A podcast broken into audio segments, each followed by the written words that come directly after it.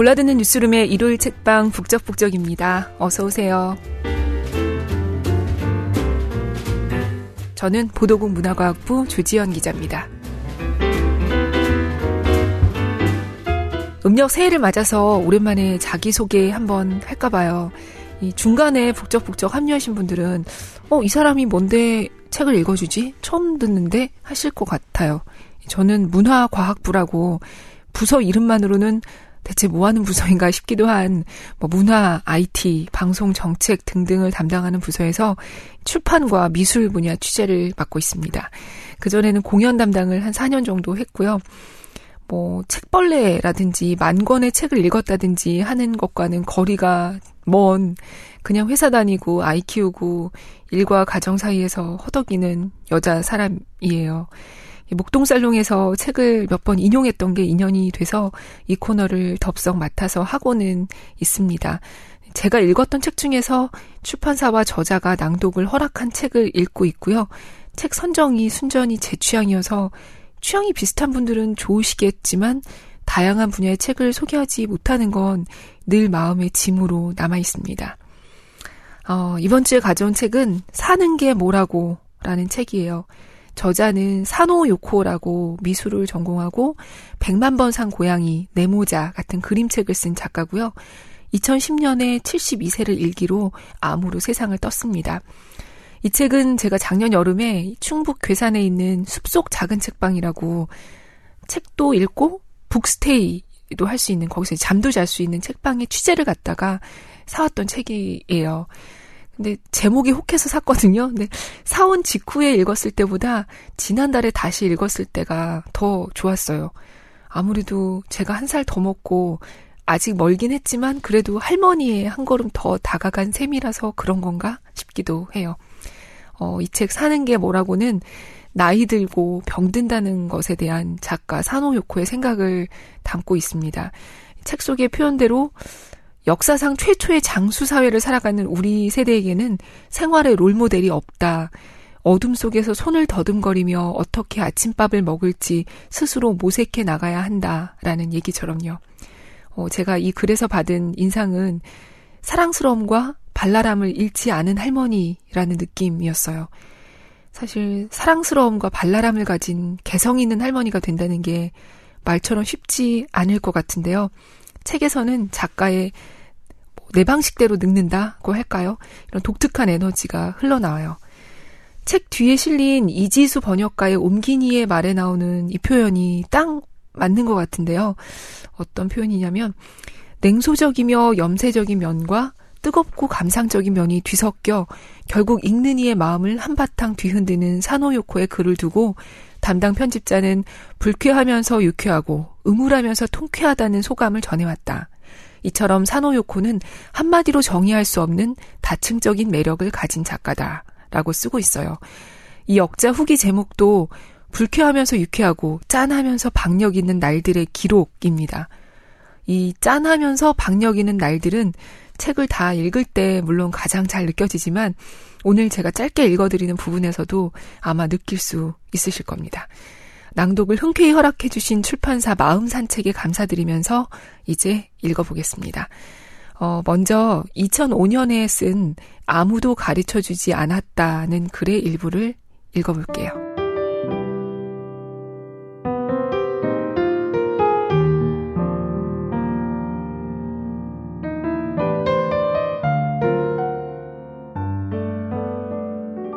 아무도 가르쳐주지 않았다. 2005년 봄. 눈을 떴더니 몸이 씹다 버리기 직전에 추인검처럼 이불에 찰싹 달라붙어 떨어지지 않았다. 어릴 적에는 피로라는 말을 몰랐다. 장소를 가리지 않고 쿨쿨 잠이 들었고 도중에 누가 깨우면 짜증이 났다. 자는 동안 가족들이 나 몰래 맛있는 음식을 먹은 게 틀림없다고 굳게 믿었다. 아침이 되면 자리에서 벌떡 일어났다. 젊은 시절에는 하룻밤 자고 나면 피로가 풀렸다. 더 이상 젊지 않은 나이가 되자 무리하면 근육이 다음 날부터 저려왔다. 좀 더 나이 들고 보니 이틀이 지나서야 근육이 욱신거렸다. 이상한 기분이었다. 한 친구는 술을 마신 이틀 후에 숙취가 생긴다고 한다. 이거야말로 노인이 아닌가. 늙으면 다들 이렇게 변하는 것일까? 아무도 가르쳐주지 않았다. 노인이 굼뜬 건 늙어서 그렇겠거니 싶었는데 속사정이 이랬다니. 그리고 나는 익숙해졌다. 오늘의 피로는 일주일 묵은 것이다. 짧은 여행을 다녀와서 곧바로 책 300권에 사인을 했다. 마칠 때쯤에는 당연히 녹초가 되었지만 나는 이걸로 먹고 사는 것이다. 독자는 신입니다. 고맙습니다. 몸은 지쳤어도 감사의 미소가 절로 우러나왔다. 한 사람 한 사람에게 속으로 연신 고개를 숙였다. 300번 이상 머리를 조아렸다. 진심으로 감사하는 마음을 담아서. 일주일이 지난 오늘 아침 내 몸은 추인검이 되었다. 추인검이 된 손 근육이 비로소 아려왔다. 일주일이나 지났는데 단지 글씨를 좀 썼을 뿐인데 이대로라면 화장실도 못 간 채 저녁까지 밥도 안 먹고 겨울잠 자는 개구리처럼 늘어져 있을 지경이다. 점심때까지 물만 마시고 화장실도 겨우 다녀와 침대에 배를 깔고 엎드렸지만 추인검은 잠들 수 없었다. 점점 무기력하게 밑바닥이 없는 우울로 빠져든다. 아, 무언가 즐겁고 신나는 게 필요하다. 지금, 아니 올 한 해 동안 내게 즐거움과 행복은 딱 하나밖에 없었다. 다 죽어가는 늙은이가 몸을 일으켜 우유도 사러 가기 싫을 지경인데 슈퍼마켓보다도 먼 비디오 대여점까지 비틀거리며 걸어가게 만드는 그것. 1년 전에 유방암 수술을 받았다. 암이라고 하면 주변 사람들은 얼굴이 새파래져서 눈을 끔뻑거리며 친절하게 굴었다. 나는 아무렇지도 않았다. 셋 중 하나는 암으로 죽는다. 당신들도 시간 문제야.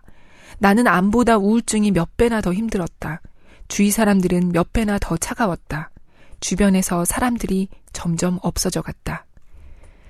사람들이 없어지게끔 내가 변하는 것이다. 이제 죽고 싶어도 죽을 수 없는 폐인이 되어 몇십 년이고 살아야 하는 걸까? 내심 암에 걸린 사람들이 부러웠다. 하지만 그런 속마음을 입 밖으로 꺼내면 몇 안 남은 다정한 친구들도 뿔뿔이 흩어져 사라지고 말겠지. 내 우울증은 평생 낫지 않는다. 지금도 앓고 있다. 암은 덤 같은 것이다. 하지만 암 수술을 집도한 의사 양반, 내가 아무리 할머니라도 남은 살을 주름 잡아 겨드랑이 밑에다 모아놓기를 원한 건 아니었다고.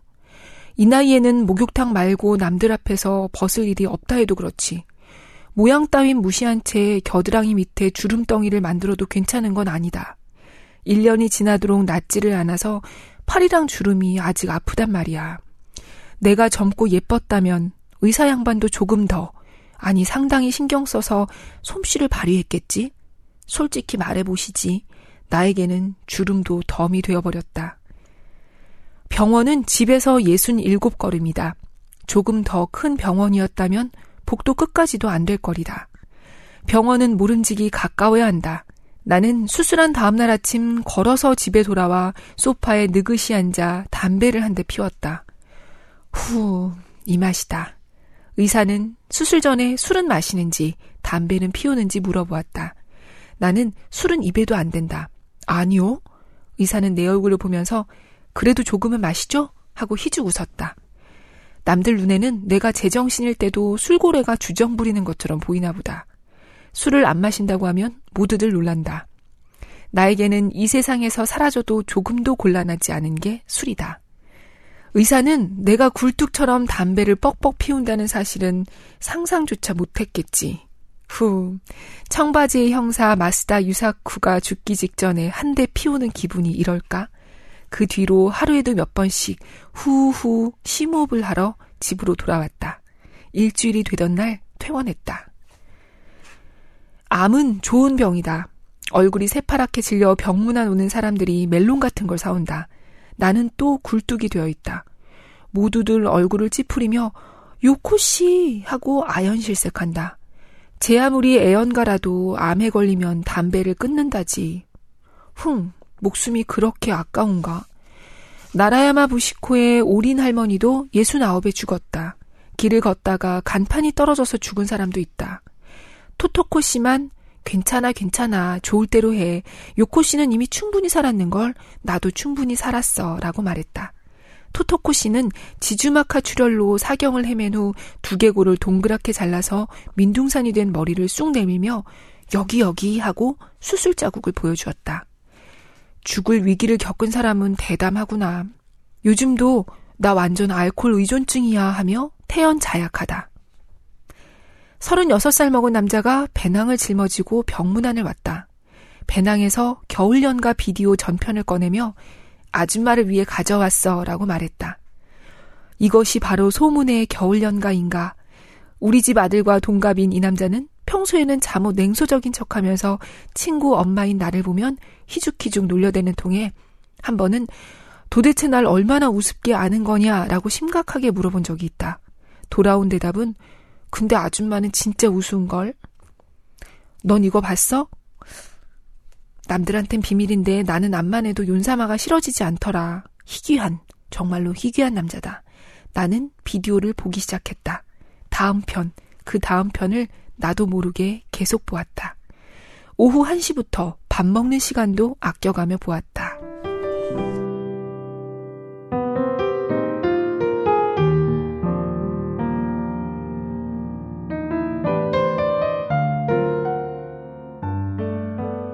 네, 짠하면서 박력 있다. 이 말이 뭔지 어렴풋이 알 것 같기도 해요.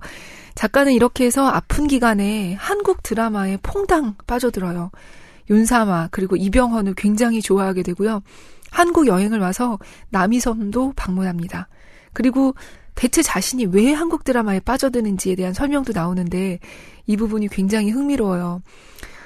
그 중에서 뭐 왜 한국 드라마를 좋아하는지에 대한 부분은 아니지만 좀 아주 재미있는 부분이 있어서 잠깐 읽어볼게요. 그 나라는 미국을 좋아한다. 정말로 좋아한다. 툭하면 미국으로 유학을 가고 미국으로 사라지고 미국에서 돌아온다. 실수로라도 일본으로 유학 오지 않는다. 적어도 드라마에서는 그렇다. 네, 이런 문장이 있어요. 진짜 이건 저도 의식하지 못했던 건데 진짜 우리 드라마는 미국을 자주 가는 것 같아요. 예, 그리고 작가는 이렇게 해서 계속 한국 드라마를 좋아하느냐 하면 그게 아니에요. 나중에 한국 드라마에 완전히 질려서 내가 대체 이걸 왜 좋아했지? 하는 단계로 옮겨가게 됩니다. 저희는 이제 220쪽으로 뛰어 넘어갈게요. 2007년 여름에 쓴 늙은이의 보고서라는 글의 도입부예요.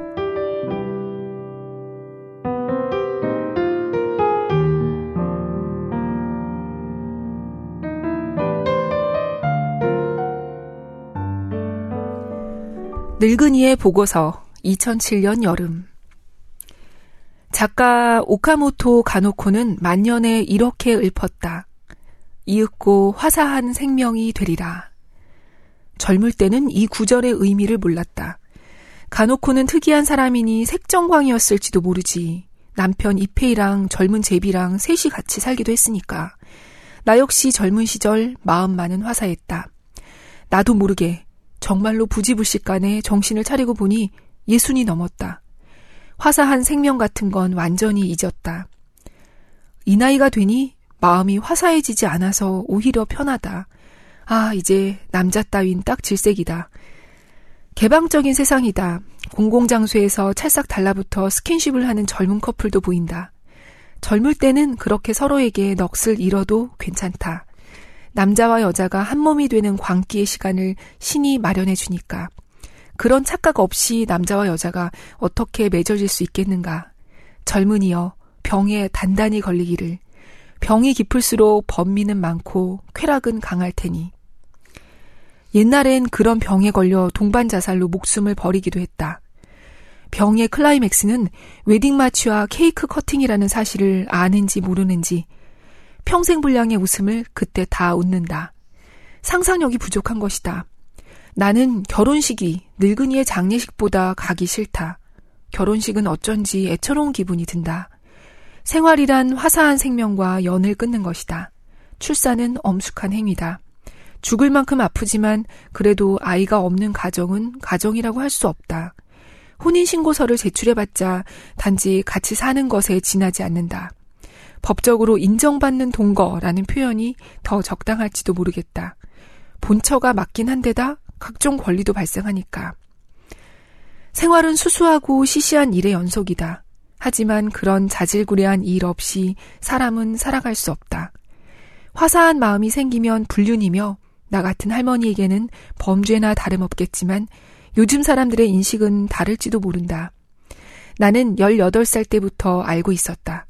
부부 생활 중 몇십 년은 몹시도 괴로우리라는 것을. 하지만 고통스러워도 그 생활을 유지하는 이유는 노후 때문이다.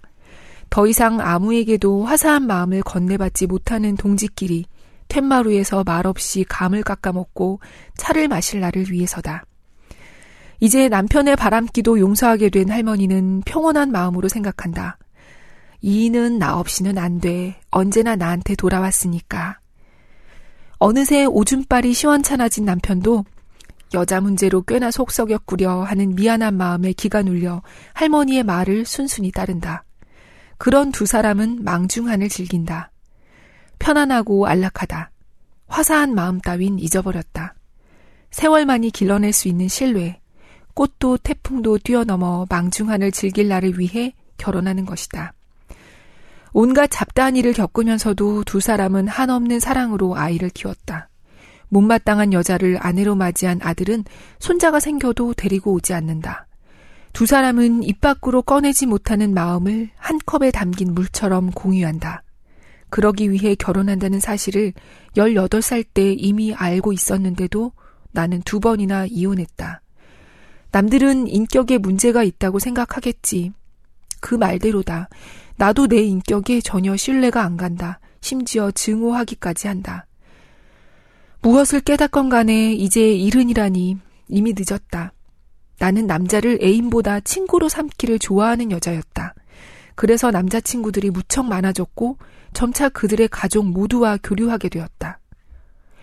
너랑 앉아서 다행이야. 잤더라면 지금까지 친구로 지내지 못했을 테니까. 내 말이 잤으면 헤어져야만 했을걸? 우린 참 똑똑해. 진심인지는 모르겠지만 60 넘어서 이렇게 말하는 남자도 있다. 정말이다. 약간은 거짓말일지도.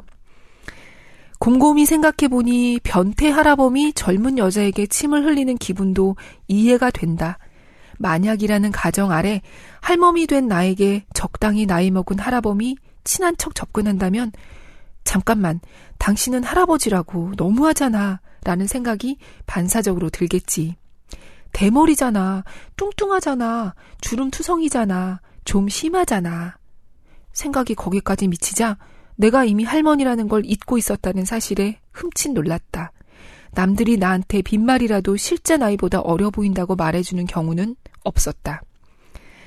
내 눈은 초롱 아귀처럼 얼굴 앞으로 축 늘어져 있지 않으니 스스로를 볼 수 없다. 무엇보다도 나는 화사한 마음이 들지 않는다. 하지만 나보다 10살이나 젊은 남자라면 60에 가까울 테니 그건 제법 괜찮겠다는 생각이 들자마자 반성한다. 죄송합니다. 제가 우쭐거렸군요. 20살의 남자와 30살의 여자가 화사한 마음을 품는 건 괜찮다. 하지만 같은 10살 차이라도 70에 가까운 여자와 60이 다 된 남자는 안 된다. 애초에 그럴 일은 해가 서쪽에서 뜨더라도 기적이라 할지라도 일어나지 않는다. 60이 다 된 남자는 여자가 젊으면 젊을수록 그 싱싱함에 끌리는 법, 거기에 어떤 의문이 있겠는가. 할아버지가 인기 있을 조건은 돈과 명예뿐이다. 여자 중에도 돈과 명예를 가진 사람이 있을지 모른다. 만약 젊은 남자가 그런 여자에게 접근하면 그가 사실은 순정파일지라도 세상 사람들은 다들 속셈이 있다고 여긴다. 조지아 오키프는 90이 넘어서도 20대에 애인을 두었지만 그것은 예외다. 기적이 아닌 예외. 에디트 피아프한테 젊은 애인이 있었던 것도 예외다. 예외는 기적이 아니다. 특별한 무엇이다. 그러나 평범한 할머니에게 예외는 절대로 일어나지 않는다. 어느 날 나는 화사한 마음과 전혀 관련 없는 10년을 살아왔다는 사실을 문득 깨달았다. 여러분, 한류 열풍의 정체를 아시겠죠? 한류 열풍은 허구의 화사함에 의해 일어났다. 나도 빠져들었다. 아, 즐거운 1년이었다. 1년 내내 왼쪽을 보고 침대에 들어누워 윤사마와 이병헌, 류시원에게 화사한 마음을 맡겼더니 1년이 지나자 턱이 틀어졌다. 의사에게 장시간 같은 자세로 있는 건 아니냐는 질문을 받은 순간 납득이 갔다. 초콜릿을 너무 많이 먹어서 보기만 해도 토할 지경인 꼬마처럼 정신을 차리고 보니 한류를 떠올리기만 해도 속이 메스거렸다. 전 일본의 아줌마들, 지금은 무엇을 하고 있나요? 이제는 할머니가 되었겠군요. 아까 서랍을 휘저었더니 이병헌이 새하얀 치열을 드러내며 웃고 있는 카드 케이스가 나와서 움찔했다. 아들이 말했다. 정말 심하네. 한때는 사랑했던 남자잖아. 카드 케이스는 제주도에 갔을 때 샀다. 한류 붐이 끝나자 나의 짝퉁 화사한 마음도 먼지 투성이가 되어 죽었다.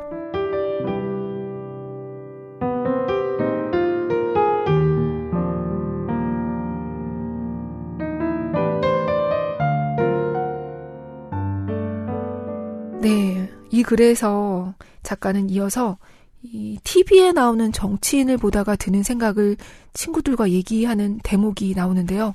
재밌어서 잠깐 읽어볼게요. 정치인들은 왜 저리 건강하지? 저 나이에 말이야. 정치인이 되면 건강하고 드세지는 걸까? 건강하고 드세고 뻔뻔한 사람이 정치인이 되는 걸까? 둘 다야.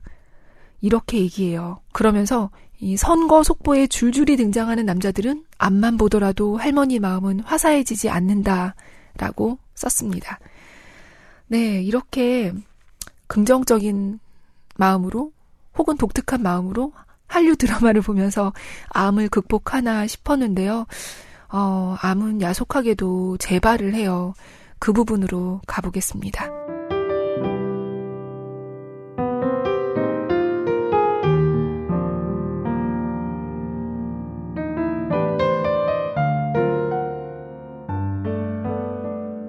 뼈에 재발했을 때는 전이 되었다는 생각을 못했다.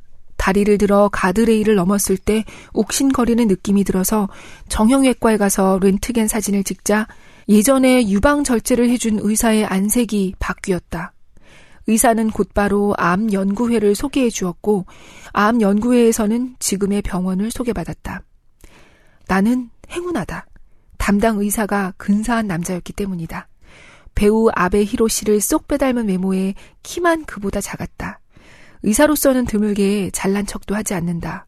게다가 언제나 웃고 있어서 일주일에 한 번 병원 가는 날이 기다려졌다. 이른의 할머니가 근사한 남자를 좋아하는 게 뭐가 나쁜가. 첫 진료 때 의사에게 물었다. 몇 년이나 남았나요? 호스피스에 들어가면 2년 정도일까요? 죽을 때까지 돈은 얼마나 드나요? 1000만 엔. 알겠어요. 항암제는 주시지 말고요. 목숨을 늘리지도 말아주세요. 되도록 일상생활을 할 수 있게 해주세요. 알겠습니다. 그로부터 1년이 지났다. 럭키. 나는 프리랜서라 연금이 없으니 90까지 살면 어쩌나 싶어 악착같이 저금을 했다.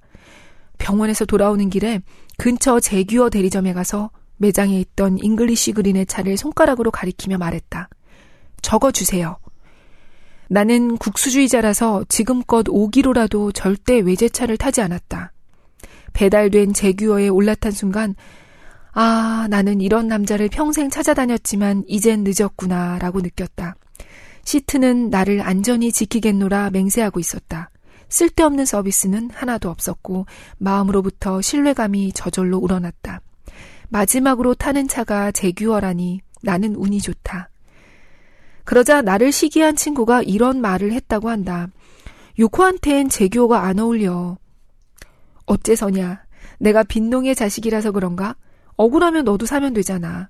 빨리 죽으면 살 수 있다고. 나는 이른에 죽는 게 꿈이었다. 신은 존재한다. 나는 틀림없이 착한 아이였던 것이다. 산지 일주일 만에 제규어는 너덜너덜해졌다. 나는 주차가 서투른데 우리 집 주차장은 좁기 때문이다. 너덜너덜해졌을 뿐만 아니라 까마귀가 보닛 위에 매일 똥을 쌌다. 내게는 지금 그 어떤 의무도 없다. 아들은 다 컸고 엄마도 2년 전에 죽었다.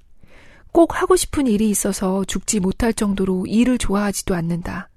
남은 날이 2년이라는 말을 듣자 십수년 동안 나를 괴롭힌 우울증이 거의 사라졌다. 인간은 신기하다. 인생이 갑자기 알차게 변했다. 매일이 즐거워서 견딜 수 없다. 죽는다는 사실을 아는 건 자유의 획득이나 다름없다.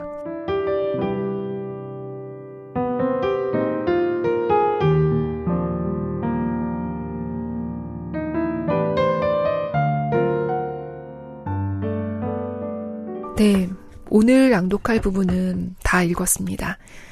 작가 사노 요코는 너무 긍정적이고 모범적인 사람들이 나오는 책을 읽으면 우울해진다고 했거든요.